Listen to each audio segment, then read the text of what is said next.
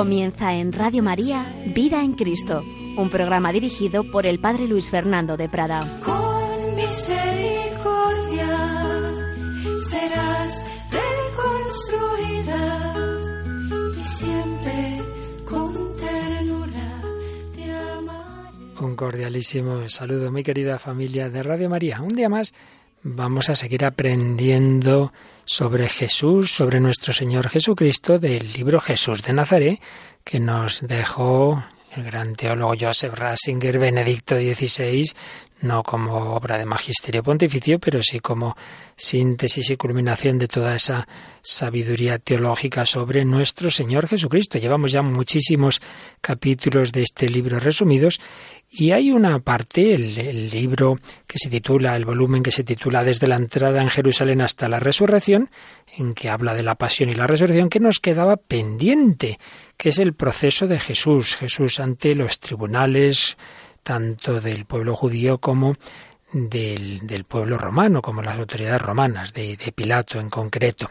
Y tengamos en cuenta una cosa importante. Los santos han meditado mucho, mucho, mucho la pasión.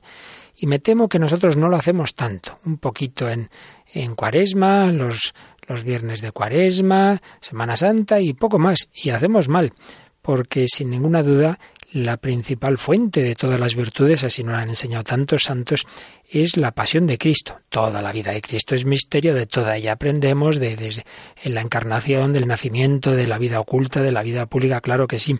Pero desde luego todo llega al culmen en la pasión. Por eso, toda época es buena, toda época es buena para contemplar y meditar la pasión y particularmente todos los viernes o fiestas particulares como la exaltación de la Santa Cruz, María al pie de la cruz, etc. Pero siempre, siempre es bueno mirar a Jesús y, y, ya sabéis que también el Señor le dijo a Santa Faustina Kowalska que a las tres de la tarde de todos los días pues tengamos al menos un instante, una mirada a la pasión, a ese abandono de Jesús en la cruz. Así pues nos ayudará de nuevo pues el el ver lo que recoger las ideas principales que nos dejaba Benedicto XVI en esta obra suya sobre la pasión y concretamente lo que nos quedaba de ver de este libro sobre la pasión que son esos tribunales, que es ese proceso de Jesús que seguro que nos va a ayudar para que nosotros en nuestra vida pues no andemos tan preocupados de que dicen de mí, que dejan de decir, que me juzgan, que me dejan de juzgar.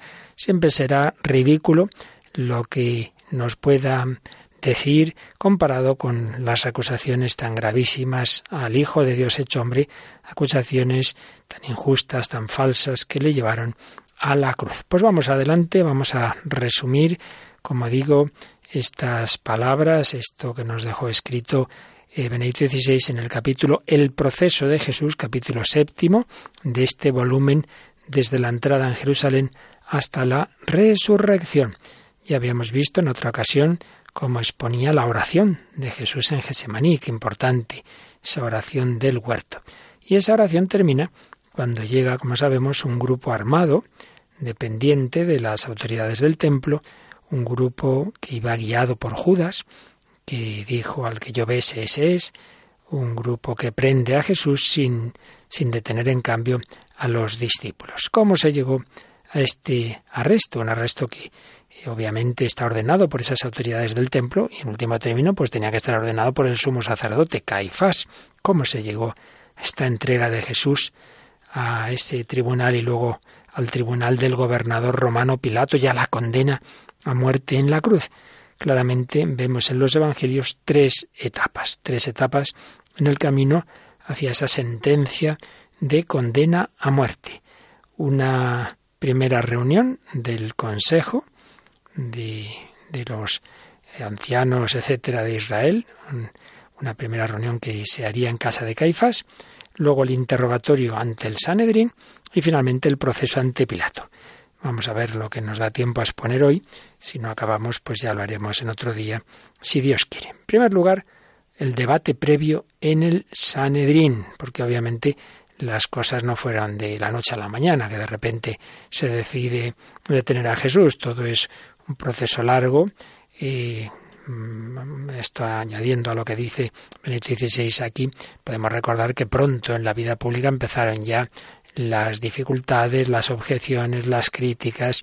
Mm, todas esas personas que ya empezaban a mirar mal al Señor, eso viene de atrás, viene de mí atrás. Pero aquí en este capítulo, eh, Benito XVI se va a fijar ya en la etapa final de toda esa diatriba respecto al Señor. Y hay un momento clave, momento clave que es cuando, con lo que ya habíamos visto también en un día pasado, el Señor entró en Jerusalén en lo que llamamos el Domingo de Ramos. ¿Por qué? Porque habíamos visto que realmente ahí se produce un homenaje mesiánico. Los discípulos, los seguidores de Cristo lo están aclamando como, como al Hijo de David, como al esperado, Osana, Osana, el que viene en nombre del Señor. Es un auténtico homenaje mesiánico. Pero es que además el Señor entra en el templo, echa a los vendedores, purifica el templo y las palabras que interpretan ese gesto parecían anunciar el fin del templo y un, y un cambio radical del culto y se atribuía una, una autoridad, una reivindicación que, parecía que parecía ya así era claro que era una autoridad divina entonces claro todo esto eran temas muy fuertes. Además estaban los milagros, esos milagros que Jesús hacía en público, cada vez vistos por más personas, y la creciente afluencia del pueblo hacia él. Todo eso fue haciendo que lo que ya venía de atrás, pues en esa etapa final de la vida de Jesús, pues fuera tomando fuerza toda esa oposición al Señor. Y claro, llegamos a esa Pascua, esa última Pascua de Jesús. En Pascua Jerusalén está abarrotada de, peregrinos. Es un momento eh, muy peligroso en que las esperanzas mesiánicas se podían transformar fácilmente en una mezcla explosiva de carácter político y nos dice el evangelista San Juan que hubo una reunión, una reunión del Sanedrín, no sabemos si estarían muchas personas, pocas, hasta qué punto fue algo muy, muy oficial o no, pero está claro que ahí ya se hace un intercambio de ideas para deliberar sobre el caso de Jesús. Esto es a raíz de la resurrección de Lázaro. Claro, una cosa tan, tan fuerte, esa resurrección de Lázaro que llevaba cuatro días muerto, provoca toda una conmoción. Lo cuenta San Juan en, al final del capítulo 11 de su Evangelio.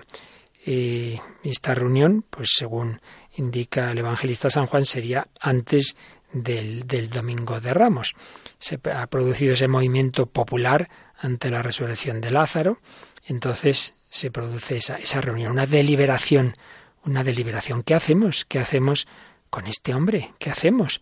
Se reúnen los jefes de los sacerdotes y los fariseos, los dos grupos dominantes en el judaísmo de tiempos de Jesús, aunque luego hubiera discrepancias entre ellos. ¿Y qué es lo que les preocupa? Vendrán los romanos y nos destruirán el lugar es decir, el lugar sagrado, el templo, el lugar y la nación. Es lo que les preocupa.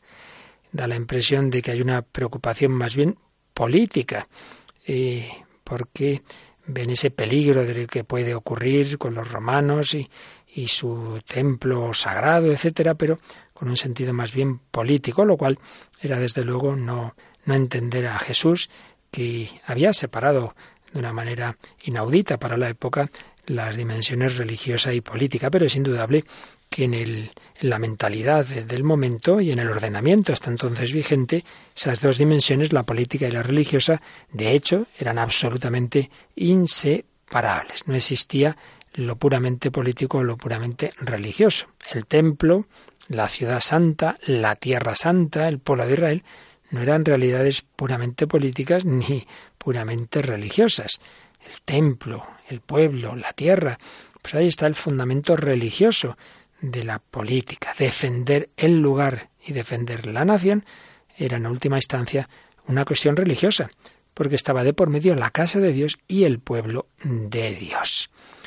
Pero se debe distinguir entre esta motivación religiosa y política a la vez fundamental para los responsables de Israel y luego esos otros intereses ya más personales, más turbios, intereses de esa dinastía de Anás y Caifás por el poder, y es que llevaban un montón de años, pues aferrados a ese poder del sumo sacerdocio. Un interés que, de hecho, conduciría después eh, a la catástrofe del año 70, eh, provocando aquello que, ellos habrían debido evitar. En cualquier caso, eh, en esa decisión de dar muerte a Jesús en ella, se produce una extraña superposición de dos aspectos. Por un lado, esa preocupación, en principio legítima, de proteger el templo y el pueblo, pero por otro lado también ese desmedido afán egoísta de poder por parte del grupo dominante. Es una superposición que se corresponde con lo que habíamos visto en la purificación del templo. Allí Jesús combate, por un lado, contra el abuso egoísta en ese lugar sagrado, pero el gesto profético y la interpretación que Jesús daría del mismo con sus palabras va a ir mucho más al fondo. El antiguo culto del templo de piedra se ha acabado. Ha llegado el momento de adorar a Dios en espíritu y en verdad. El templo de piedra debe ser derribado y debe ser sustituido por la nueva alianza, con su nuevo modo de adorar a Dios en espíritu y en verdad. Pero eso significa al mismo tiempo que Jesús mismo debe pasar por la crucifixión para convertirse en el nuevo templo, una vez ya resucitado. Bien, pues decíamos que se producía esa vinculación y desvinculación en, en el espíritu de lo que nos enseña Jesús entre religión y política. Jesús había inaugurado un reino no político, un reino no político del Mesías, había comenzado a deslindar esos dos ámbitos que eran inseparables. Pero, como decíamos, esa separación entre política y fe solo era posible en última instancia a través de la cruz. Solo mediante la pérdida verdaderamente absoluta de todo poder externo del ser despojado radicalmente en la cruz, la novedad se hacía realidad. Creo que este párrafo de Benito XVI es realmente magistral. Cómo iba el Señor a separar esos ámbitos que en aquel momento estaban unidos de esa manera tan, tan íntima, pues la separación entre ese poder externo político y lo religioso, pues ni más ni menos que con su propia muerte la cruz, sólo mediante la pérdida absoluta de todo poder externo, del ser despojado radicalmente en la cruz. Sólo así la novedad se hacía realidad. Sólo mediante la fe en el crucificado, en aquel que es desposeído de todo poder terrenal y por eso enaltecido, aparece también la nueva comunidad, el modo nuevo en que Dios domina en el mundo. Que Qué ideas tan, tan bellas. La realeza de Cristo, claro que es rey, pero no es rey al modo de este mundo. Es un rey sin poder terrenal, que en cambio ha querido ser despojado en la cruz. Y aquí, pues, me permite añadir una aplicación a nuestra vida, cuando una persona, pues, por enfermedad, por la edad, por dificultades, o por cosas que le han hecho, pues va perdiendo influencia o, o es injustamente tratado y le parece que ya, que ya no hace nada en esta vida. Es un error muy grave, porque precisamente la culminación de la redención se produce cuando Jesús ya no puede hacer nada, cuando está clavado a la cruz, cuando ya no puede o no quiere hacer milagros, cuando está en esa situación. Y justamente ahí, en ese trono de la cruz, es cuando culmina la obra redentora, es donde se proclama su realeza. Por eso no pensemos nunca yo ya que pinto en esta vida, porque estoy limitado, porque incluso estoy pues parapléjico o estoy pues cerca de la muerte. Pues es, es falsa esa idea de que lo que importa es la acción, el que yo pueda hacer. No, lo importante es que yo pueda ofrecer mi vida, que yo pueda entregar mi vida al Señor, ofrecer tu vida, ofrecer tu enfermedad, ofrecer tu muerte. Pero volvemos a Benito XVI en su obra Jesús de Nazaret. Señala también que, claro, ese plan de Dios significa que la cruz respondía a una necesidad, pone entre comillas, una necesidad divina. Dios quería hacer así las cosas, quería salvarnos así, y entonces Caifás era el ejecutor de la voluntad de Dios, aun cuando su motivación personal fuera impura. Claro, Dios quería salvarnos así y en su providencia va a permitir los pecados de los hombres y va a permitir que con fines malos, a fin de cuentas, sin embargo, acaben cumpliendo la voluntad de Dios. Y esto lo recoge el evangelista San Juan. Expresa claramente esa extraña combinación entre hacer la voluntad de Dios y la ceguera egoísta de Caifás. cuando están ahí los miembros del Sanedrín debatiendo qué hay que hacer ante el peligro que suponía el movimiento que se estaba formando en torno a Jesús, Caifás dice estas palabras decisivas. No comprendéis que os conviene que uno muera por el pueblo y no que perezca la nación entera. Conviene que uno muera por el pueblo. Y entonces el evangelista San Juan dice que, que hizo esa afirmación pues realmente sin, sin saberlo, pues de una manera profética. Estaba profetizado como sumo sacerdote que era mucho más de lo que él personalmente estaba queriendo decir. Él simplemente pues exponía algo de tipo pragmático. Más vale que muera uno y no que aquí pues pueda organizarse tal lío, que vengan los romanos, etcétera. Era una perspectiva pragmática, pero mm, realmente Dios estaba diciendo mucho más, mucho más. Estaba hablando de que a través de la muerte de Jesús eh, íbamos a ser salvados eh, la nación, Israel, y toda la humanidad, que, que esa muerte iba a tener una repercusión muchísimo más grande de la que podían imaginar ninguna de esas personas que estaban en el Sanedrín. Y es que, aunque uno pues sea todo lo malo que, que pueda ser indigno, etcétera, si, si tiene un cargo pues que responde a la voluntad de Dios, pues se aplica esto que Jesús había dicho en su vida pública a propósito de, de las autoridades religiosas de Israel. En la cátedra de Moisés se han sentado los escribas y los fariseos. Haced y cumplid lo que os digan, pero no hagáis lo que ellos hacen. Haced y cumplid lo que os digan que luego ellos no cumplen lo que dicen, que luego ellos tienen malas intenciones, bueno, eso ya serán juzgados. Pero en tanto en cuanto representaban la voluntad de Dios, había que hacerles caso. Bueno, pues esto lo podemos nosotros aplicar a la vida de la Iglesia. Pues nos encontraremos, claro que sí, pues todos somos pecadores y también los sacerdotes, obispos, en la historia de la Iglesia ha habido papas de una vida espantosamente mala, moralmente hablando. Bueno, pues haced lo que dicen, pero no, no hagáis lo que hacen. Y, y el que veamos a una persona actuar mal no nos disculpa a nosotros y no nos excusa. Y si nos está transmitiendo la doctrina de la Iglesia que luego no la cumple él, bien, eso ya es su problema, por así decir. Pero debemos mirar siempre con espíritu de fe. Y también tengamos en cuenta que cuando nosotros vemos enseguida a las personas, ahí está que me han hecho una jugada, me han hecho esto, me han hecho lo otro, o el sacerdote dice, claro, es que ahí le han hablado mal al obispo de mí, por eso me manda no sé dónde, o el religioso que le cuesta un cambio y ve hay una mala intención, mira, esos son los aspectos humanos, la mirada humana que tú ves. Pero piensa que si al final eso ha sido bajo la obediencia y, cumpliendo pues eso, lo que está establecido en la Iglesia, aunque lo hayan hecho con esas malas intenciones o con malos informes, en cualquier caso al final es un plan de Dios. Entonces el Señor se sirve, permitiendo esos posibles errores y pecados, se sirve de ello para que tú te santifiques, que es lo que importa. El Señor permitió pecado de Judas, las negaciones de Pedro, eh, los pecados de, de, los que condenaron injustamente a Jesús, eh, la cobardía de Pilato, sí, sí, pero todo eso era una permisión de Dios, de cosas en sí mismas, de acciones malas, pero para que se cumpliera su voluntad. Y es a donde tenemos que ir, a mirar por encima de lo humano, mirar la voluntad de Dios. El cáliz que me ha dado el Padre no lo voy a beber.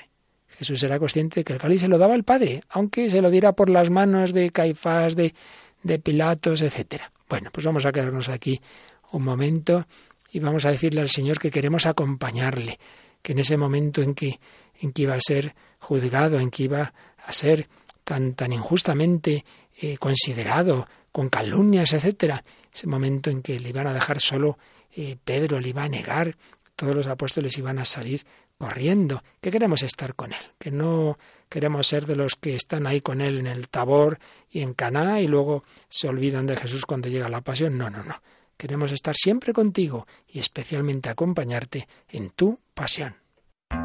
Si tuviera que escoger estar contigo en el monte Tabor, oh Jesús, mi Señor, o en la colina del Calvario,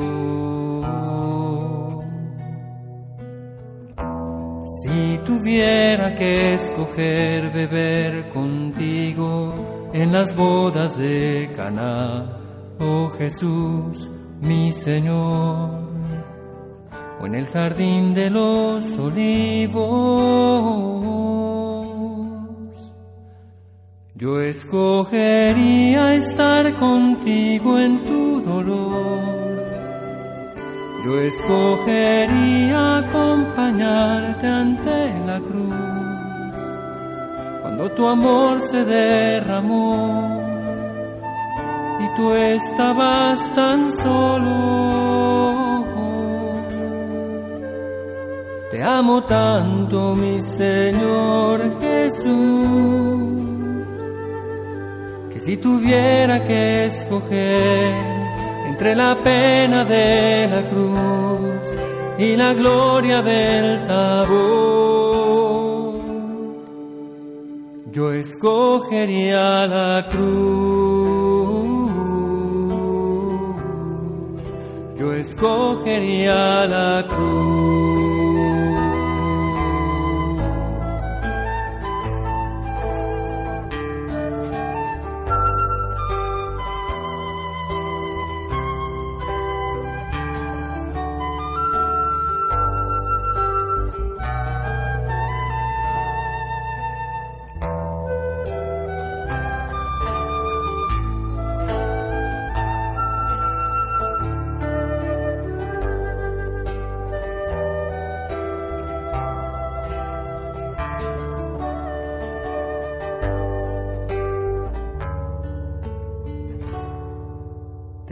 Tanto, mi Señor Jesús, que si tuviera que escoger entre la pena de la cruz y la gloria del tabor,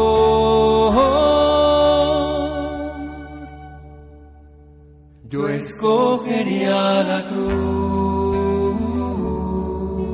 Jesús escogió el camino de la cruz. Pudo habernos salvado de muchas formas, pero lo hizo por ese camino de la humillación. Aceptó ser juzgado, ser calumniado, ser condenado. Aceptó ser contado entre los malhechores por amor, pues qué menos que nosotros le queramos corresponder, llamarle y, y si de nosotros depende, pues preferir seguirle en ese camino de pobreza, de humillación, de, como dice San Ignacio, pedir más ser considerado como loco y vano en este mundo, por amor a aquel que fue tenido por loco, por impostor, que no quedar muy bien. ¿Cuánto nos cuesta esto? Nos gusta siempre quedar bien, tener buena imagen, ser bien juzgados y se nos olvida que Jesús fue juzgado de esa manera tan injusta. Pues seguimos, seguimos resumiendo este capítulo sobre esos juicios que tuvo Jesús, el proceso de Jesús, tal como nos lo expone Benedicto XVI en su obra Jesús de Nazaret. Habíamos visto esa primera reunión del Sanedrín antes de, del Domingo de Ramos, a raíz de la resurrección de Lázaro, donde intercambian opiniones y al final pues sale esa, esa palabra de Caifás, esa digamos última palabra de que conviene, conviene que muera un hombre y no que perezca toda la nación, que muera un hombre por el pueblo. Pero señalábamos cómo San Juan Evangelista se da cuenta de que más allá del, del carácter pragmático de esa afirmación, que simplemente le parece razonable que por la muerte de uno se pueda salvar al pueblo, más allá de esa idea de ver su muerte como un mal menor y como la solución políticamente correcta, cuántas veces se toman decisiones así en nuestro mundo, más allá de eso, esas palabras de Caifás, sin él ser consciente, estaban en realidad movidas por lo alto, por una inspiración profética, porque sí que es verdad que Jesús, el uno, iba a morir por el pueblo, pero el pueblo es toda la humanidad. Y aquí está ese tema del que hemos hablado en otras ocasiones, ese misterio de la función vicaria, es decir, cómo uno representa a los demás. El vicario es el que está en lugar de otro. Pues bien, Jesús es vicario de la humanidad en el sentido de que va a asumir lo que nos corresponde a nosotros como pecadores, nuestro castigo, todo él va a caer sobre Jesucristo. Él, que es el inocente, sin embargo, va a asumir en sí la redención de los pecados que son nuestros y no suyos. Es esta una idea de esa función vicaria que está en toda la historia de las religiones. Es lo que aparece cuando, bueno, los pueblos son conscientes de que, de que siempre hay pecado y, entonces intentan liberarse de esa carga del pecado el rey, el pueblo, se quiere liberar de esa carga, ¿cómo? Pues transfiriéndola a sustitutos. En vez de tener yo esta carga, se la doy a un animal, un animal al que sacrificamos, un poco como el sacrificado en lugar mío. Son, son formas en que se intenta espiar, espiar el pecado. Pero esa sustitución mediante sacrificios animales o incluso humanos no, no, no acaba de, convencer. El sucedáneo, sucedáneo no es representante en el sentido de una auténtica función vicaria. Entonces toda la historia de la humanidad está en búsqueda de ese, de ese, de ese personaje, de aquel que pueda realmente intervenir en nuestro lugar, alguien que sea verdaderamente capaz de asumirnos en sí mismo, de llevarnos así a la salvación. ¿Esto aparece en el Antiguo Testamento? Pues sí, aparece por un lado en Moisés. Recordemos que cuando se producen los pecados de Israel y concretamente lo que alguno ha llamado el pecado original de Israel, la, adoración del becerro de oro, esa idolatría del pueblo en el Sinaí, que le dice Moisés a Dios, Señor, ahora o perdonas su pecado, el pecado del pueblo, o me borras del libro de tu registro. Se pone ahí en su lugar y dice, mira, te pido que los perdones y si no, pues, pues mátame a mí, o quiero yo como ocupar su lugar. Moisés quiere de alguna manera ser el sustituto, el que lleve la carga sobre sí y por su intercesión, pues una y otra vez el Señor va a perdonar, va a cambiar la suerte de ese pueblo.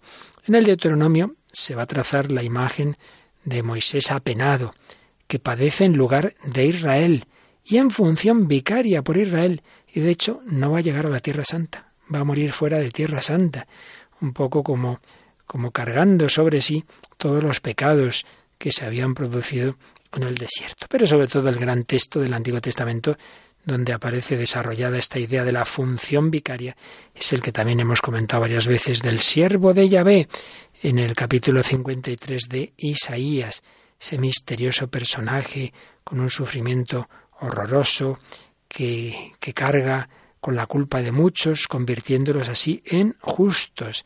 Es una figura que permanece llena de misterio está mirando como a lo lejos a alguien que va a venir, alguien que va a poder morir por muchos. Pues bien, esta palabra profética del sumo sacerdote Caifás une esas aspiraciones de la historia de las diversas religiones del mundo y las grandes tradiciones de la fe de Israel, aplicándolas a Jesús. Jesús va a vivir y morir por, por nosotros. La suya es una proexistencia. Por eso dirá San Juan, Jesús iba a morir por la nación, y no sólo por la nación, sino también para reunir a los hijos de Dios dispersos. Esto podría interpretarse en un primer sentido, propio del judaísmo de la época, pues expresaba la esperanza de que en el tiempo del Mesías los israelitas dispersos por el mundo se reunirían en su país, reunir a los hijos de Dios dispersos. Se podría ser un sentido, pero está claro que en labios de San Juan Evangelista, y ya con la perspectiva que él tiene al escribir el Evangelio, esas palabras tienen un significado mucho más hondo.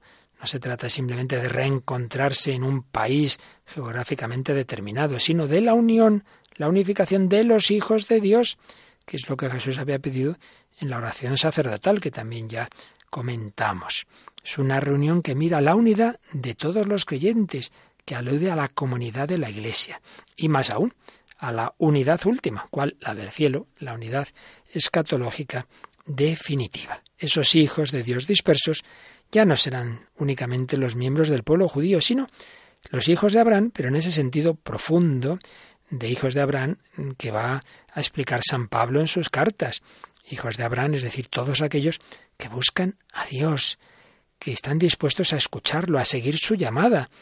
Personas en actitud, digamos, de adviento, de esperar las palabras de Dios, las venidas del Señor. Se pone así de manifiesto la nueva comunidad de judíos y gentiles.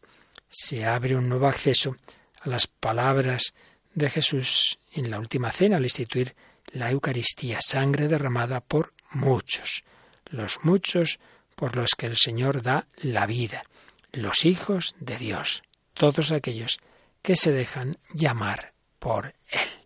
Pues bien, esto es lo que nos enseña Benedicto XVI en la primera sección de este capítulo sobre ese debate previo que se produjo en el Sanedrín. ¿Qué hacemos con Jesús?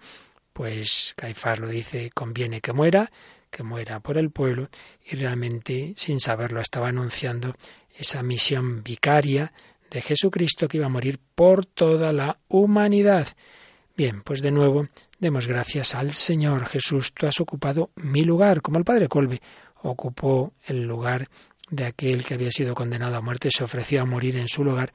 Pues pensemos que el Señor se ha ofrecido a morir en lugar de todos y cada uno de nosotros, para que nosotros no tengamos la muerte eterna, para que no quedemos eternamente separados de Dios en el infierno.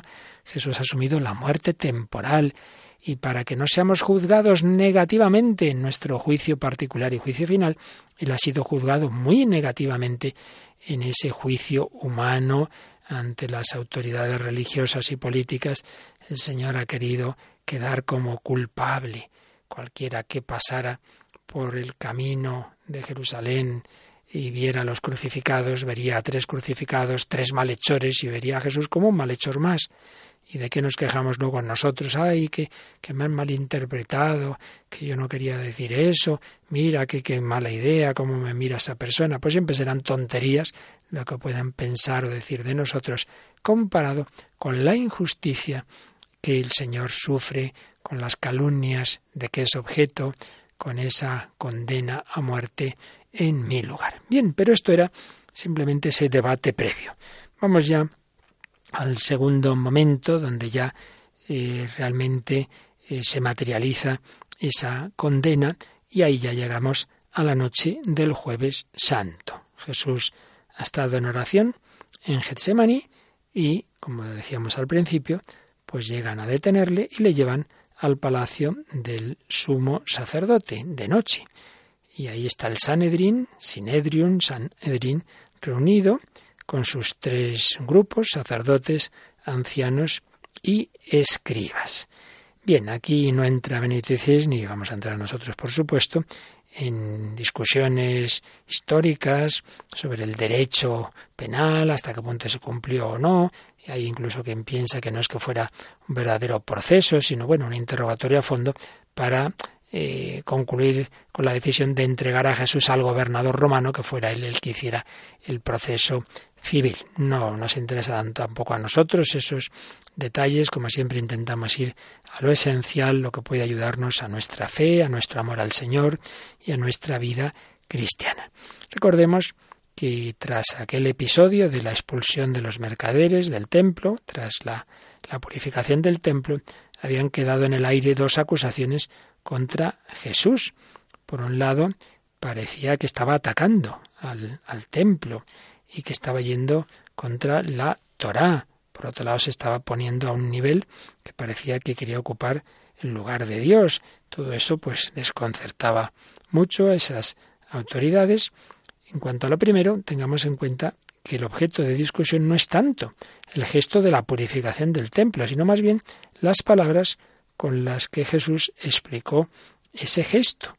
Les podía parecer, ya digo, por según esas palabras, que el Señor estaba haciendo un ataque al templo y reivindicando una plena autoridad, ciertísimamente, reivindicando la autoridad que tenía como hijo de Dios. Sabemos, además, que, que esto va a pasar lo mismo luego, un tiempo después, con San Esteban. La misma acusación contra Jesús se va a presentar contra Esteban. Eh, este dice que, hay que destruir el templo, etcétera, y, y luego pues este, Esteban va a decir estoy viendo a Jesús a la derecha de Dios, pues lo mismo, ¿no? El Señor eh, es seguido por su, su primer mártir, Esteban, tiene unas condenas y unas acusaciones semejantes. Pero sobre todo lo decisivo es esa pretensión mesiánica del Señor, una pretensión no simplemente de ser Mesías, sino un Mesías venido de lo alto. Él se ponía eh, a la misma altura de Dios. Y claro, Ahí es donde ya tocábamos el, el punto central, el punto que o se cree, se cree que Jesús es el Hijo de Dios hecho hombre, o si no, pues ciertamente para cualquier mente judía eso era una blasfemia, que un hombre quisiera ponerse al lugar de Dios era algo gravísimo. Dos temas muy importantes, el templo, base de la unidad interior de, de Israel, y esa pretensión mesiánica, pero un mesianismo además trascendente. Y esto es lo que, lo que va a llevar a la, a la condena de Jesús. Primero, pues llegan testimonios falsos, no se ponen de acuerdo, y ya, pues el sumo sacerdote le pregunta directamente, bueno, pero dinos, ¿eres tú? ¿Eres tú? El Mesías, el Hijo del bendito. El sumo sacerdote de Israel va a interrogar a aquel en quien los cristianos reconocemos al sumo sacerdote de los bienes definitivos, expresión de la carta a los hebreos, Hebreos 9:11, al sumo sacerdote según el rito de Melquisedec, Hebreos 5:6, que se fija en el Salmo 110. Es un drama eh, tremendo el que se produce en ese juicio, un momento dramático de la historia, y en ese momento se entrecruzan tres planos. Esto creo que es otra idea interesante que quizá pocas veces tenemos en cuenta. En esa noche están, tenemos que ver como tres, tres momentos en superposición. Por un lado están interrogando a Jesús, Caifás está interrogando a Jesús y le hace finalmente esa pregunta sobre quién es, sobre su identidad mesiánica. Un, un aspecto. Segundo, en el patio de ese palacio donde el sumo sacerdote está interrogando a Jesús, Pedro está renegando de Jesús. El sumo sacerdote le pregunta, ¿eres tú el Mesías? Y Pedro está renegando de Jesús. San Juan explica la trabazón cronológica de ambos, de ambos eventos. También los otros eh, eh, evangelios eh, hacen ver de alguna manera la relación interior entre la confesión de Jesús y la negación de Pedro. Y en tercer lugar, también tenemos que ver la, la, burla de los sirvientes del templo y de quizá de los mismos miembros del Sanedrín, burla a la que se añadirían después la de los soldados romanos. Por un lado, interrogatorio de Caifás a Jesús, por otro lado, negaciones de Pedro, el que antes había confesado a Jesús ahora lo va a negar, y luego, pues los que se burlan de ese Jesús. Qué impresionante lo que ocurre en esa noche de jueves santo ante ese Jesús que ha ocupado mi lugar. Creo que debemos, antes de seguir, pues de nuevo detenernos en oración, en contemplación y dar gracias a aquel que ha querido morir por cada uno de nosotros, pero en primer lugar con esa muerte, digámoslo así, psicológica, de aparecer como culpable, de ser ridiculizado, de ser burlado, cuando nos cuesta que se rían de nosotros, que nos, que nos burlen, pues vamos a pedir al Señor que nos quite ese miedo. Señor, si tú has sido tan maltratado, si tú has sido juzgado, si tú has sido calumniado, que no me importe serlo por ti.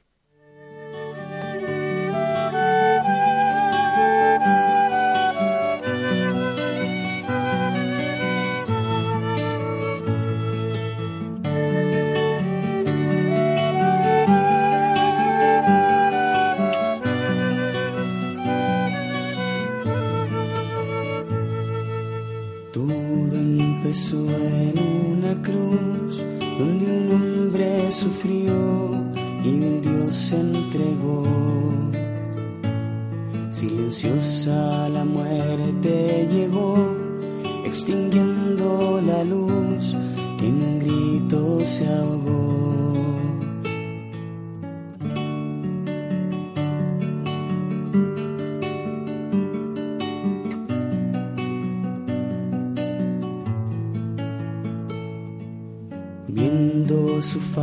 De dolor, una madre lloró y su amigo cayó. Pero siendo una entrega de amor, su camino siguió y en algún otro lado una luz se encendió. Siendo hombre amigo, esclavo y maestro, siendo carga pesada, profesor y aprendiz, entregó hasta su cuerpo en el pan y en la vid. Desde entonces lo he visto caminar a mi lado, ese Dios que se humilla y muere por mí. Es la barca en mi playa, el ruido del silencio que se acerca a su hijo y me abraza feliz. Que se acerca a su hijo y me abraza feliz.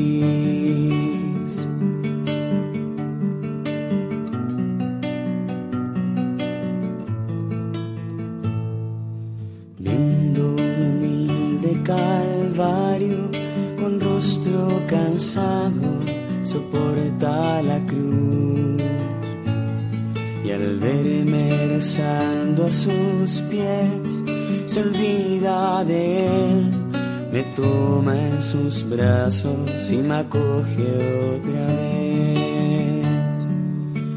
Siendo fuego paloma, el agua y el viento, siendo niño inocente, un padre y pastor, hoy acepta mi ofrenda, es mi vida, Señor. Desde entonces lo he visto caminar a mi lado, ese Dios que se humilla y muere por mí. Es la barca en mi playa, el ruido del silencio que se acerca a su hijo y me abraza feliz. Que se acerca a su hijo y me abraza feliz. Si ahora yo acepto esta cruz, es por esa persona, ese Dios. Es por Cristo Jesús.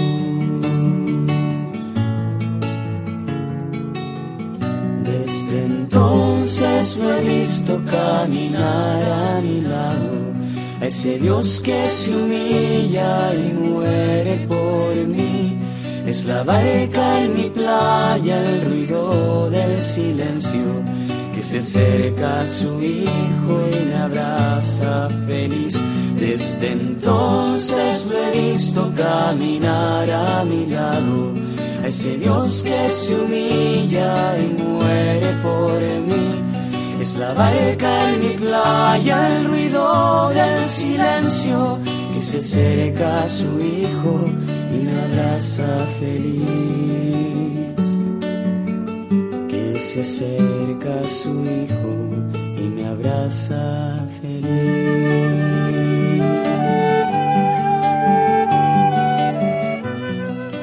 Desde entonces lo he visto caminar a mi lado. Jesús camina con nosotros, comparte nuestros dolores, nuestras circunstancias gozosas o dolorosas, las ilumina con sus misterios luminosos para llevarnos a los gloriosos. Seguimos contemplando esos juicios, esos procesos a Jesús que nos ayuden a, asumir también en nuestra vida las incomprensiones, los juicios, las calumnias y estamos siguiendo la enseñanza que nos dejó Benedicto XVI en Jesús de Nazaret, este capítulo sobre el proceso de Jesús. Y llegábamos a esa pregunta decisiva del sumo sacerdote, ¿eres tú el Mesías, el Hijo del bendito? Nos lo cuentan los tres sinóticos, como suele ocurrir, cada uno con sus matices, por supuesto coincidiendo en lo esencial, aunque según para qué personas escribía cada evangelista su relato, su evangelio, pues lo solían explicar con unas palabras u otras. Según Marcos, la pregunta era esa, ¿eres tú el Mesías, el Hijo del bendito? Y Jesús responde, sí, lo soy. Y veréis que el Hijo del Hombre está sentado a la derecha del Todopoderoso y que viene entre las nubes del cielo. Es habitual en, entre los judíos el no mencionar el nombre de Dios, sustituir a Dios por el bendito, por el todopoderoso. Vemos que el sumo sacerdote interroga a Jesús sobre si es el Mesías y lo define según el Salmo segundo con el término Hijo del bendito. Bueno, podría entenderse simplemente como Mesías, pero también eh, le habían llegado sin duda a Caifás esas noticias de que Jesús se estaba poniendo al nivel de Dios, al nivel de Hijo de Dios, y por ello su pregunta parece que pregunta algo más de que si es simplemente el Mesías. Y de hecho, lo vemos aún más claro en cómo lo explica San Mateo. Según él, Caifás dice, ¿eres tú el Mesías, el Hijo de Dios?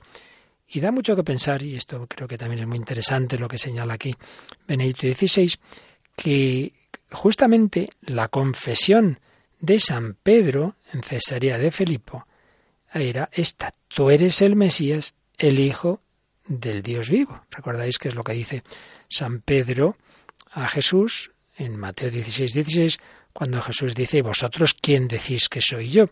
Tú eres el Mesías, el Hijo del Dios vivo. Pues bien, Caifás está preguntando, ¿eres tú el Mesías, el Hijo de Dios? Lo que le pregunta ahora a Caifás es lo que Pedro había afirmado, movido por el Espíritu Santo, iluminado por el Padre. Pero en esa noche en que el sumo sacerdote está preguntándole a Jesús lo que Pedro había confesado un año o dos años antes quizá, en esa noche Pedro lo está negando, está negando que conozca a Jesús. No es que hubiera perdido la fe, pero, pero el, miedo le, hace eh, llevar a decir a una criada que no lo conoce, mientras Jesús está emitiendo lo que San Pablo llamará en su primera carta a Timoteo la noble confesión de fe, en cambio, San Pedro, que hizo esa confesión de fe, que la pronunció, ahora niega, niega aquello que entonces había recibido del Padre que está en el cielo. Ahora sí que sus palabras son dictadas por la carne y la sangre, y no por el Padre que está en el cielo. Según Marcos, ante esa pregunta de la que dependía su condena o no, Jesús responde de manera muy simple y clara, sí lo soy, lo soy. Se pregunta Benedicto XVI, ¿no resuena aquí el famoso texto de Éxodo 3:14 en la zarza ardiente, yo soy el que soy? Sí, lo soy. Pero, en cualquier caso, Jesús va a precisar eh, cómo se ha de entender ser el Mesías y, su filiación, porque mm, va a, indicar eh, cómo va a venir ese Mesías. Vamos a, a Mateo, que expresa así la respuesta de Jesús. Tú lo has dicho. Más aún, yo os digo, yo os digo.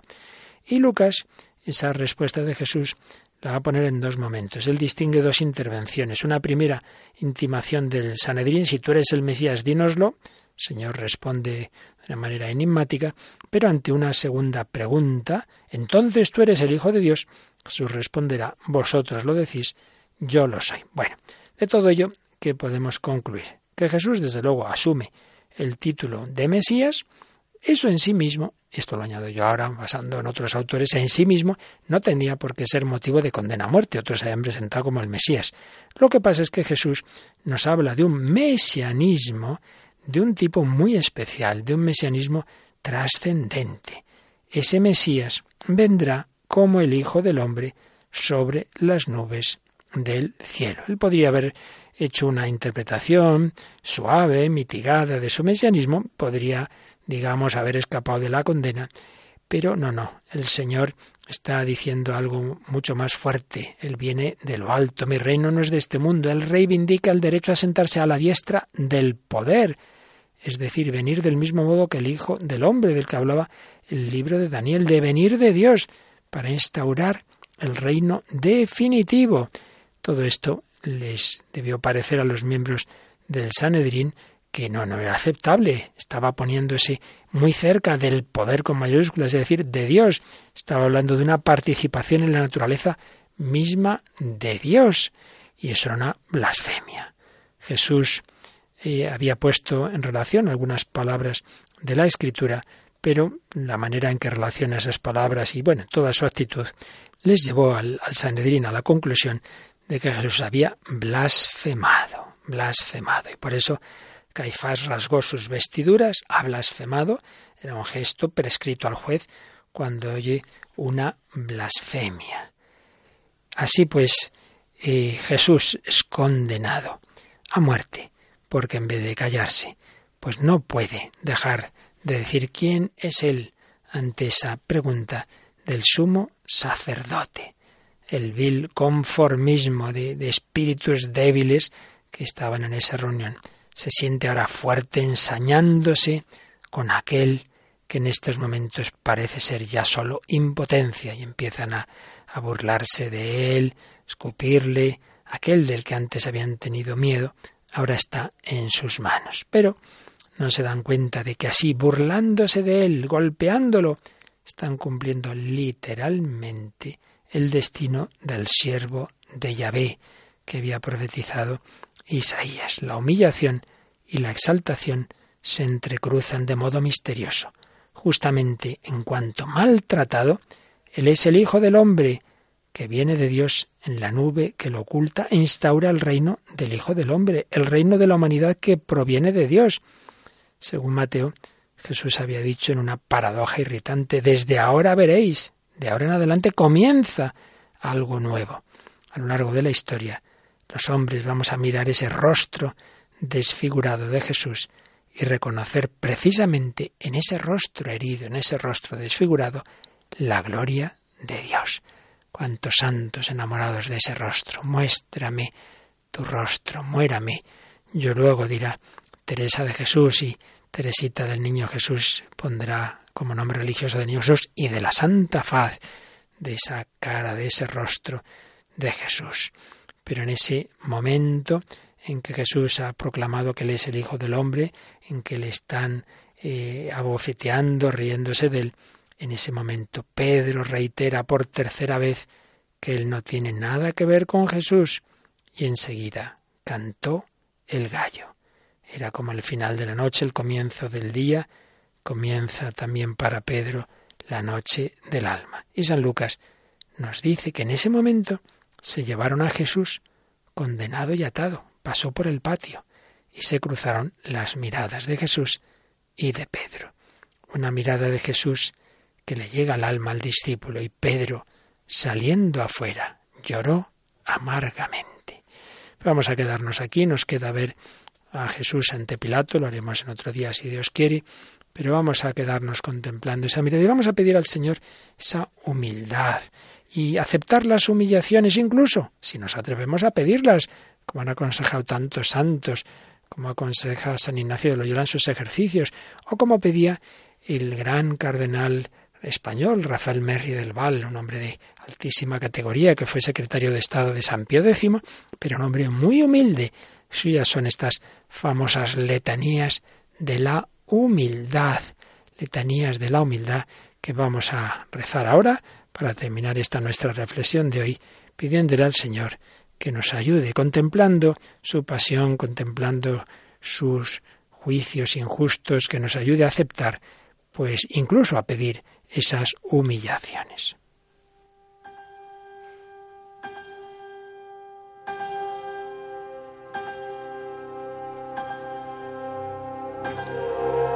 Jesús, manso y humilde de corazón, haz mi corazón semejante al tuyo y por eso te pido que me libres del deseo de ser alabado, del deseo de ser honrado, del deseo de ser aplaudido, del deseo de ser preferido a otros, del deseo de ser consultado, del deseo de ser aceptado, del temor a ser humillado, del temor a ser despreciado, del temor a ser reprendido, del temor a ser calumniado, del temor a ser olvidado, del temor a ser ridiculizado, del temor a ser injuriado, del temor a ser rechazado. De todo esto, líbranos, Señor.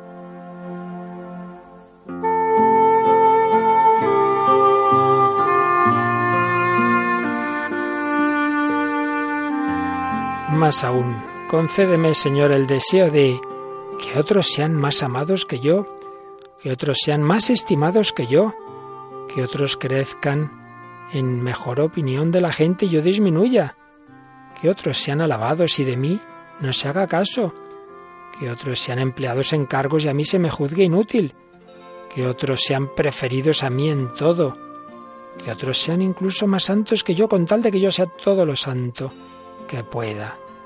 Todo esto te lo pido, Señor, y de ser desconocido y pobre me alegraré, de estar desprovisto de perfecciones naturales de cuerpo y de espíritu, que no se piense en mí, que se me ocupen los empleos más bajos, que ni se dignen usarme, que no se me pida mi opinión, que se me deje en el último lugar, que no me hagan cumplidos, que me reprueben a tiempo y a destiempo. Bienaventurados los que son perseguidos por causa de la justicia, porque de ellos es el reino de los cielos.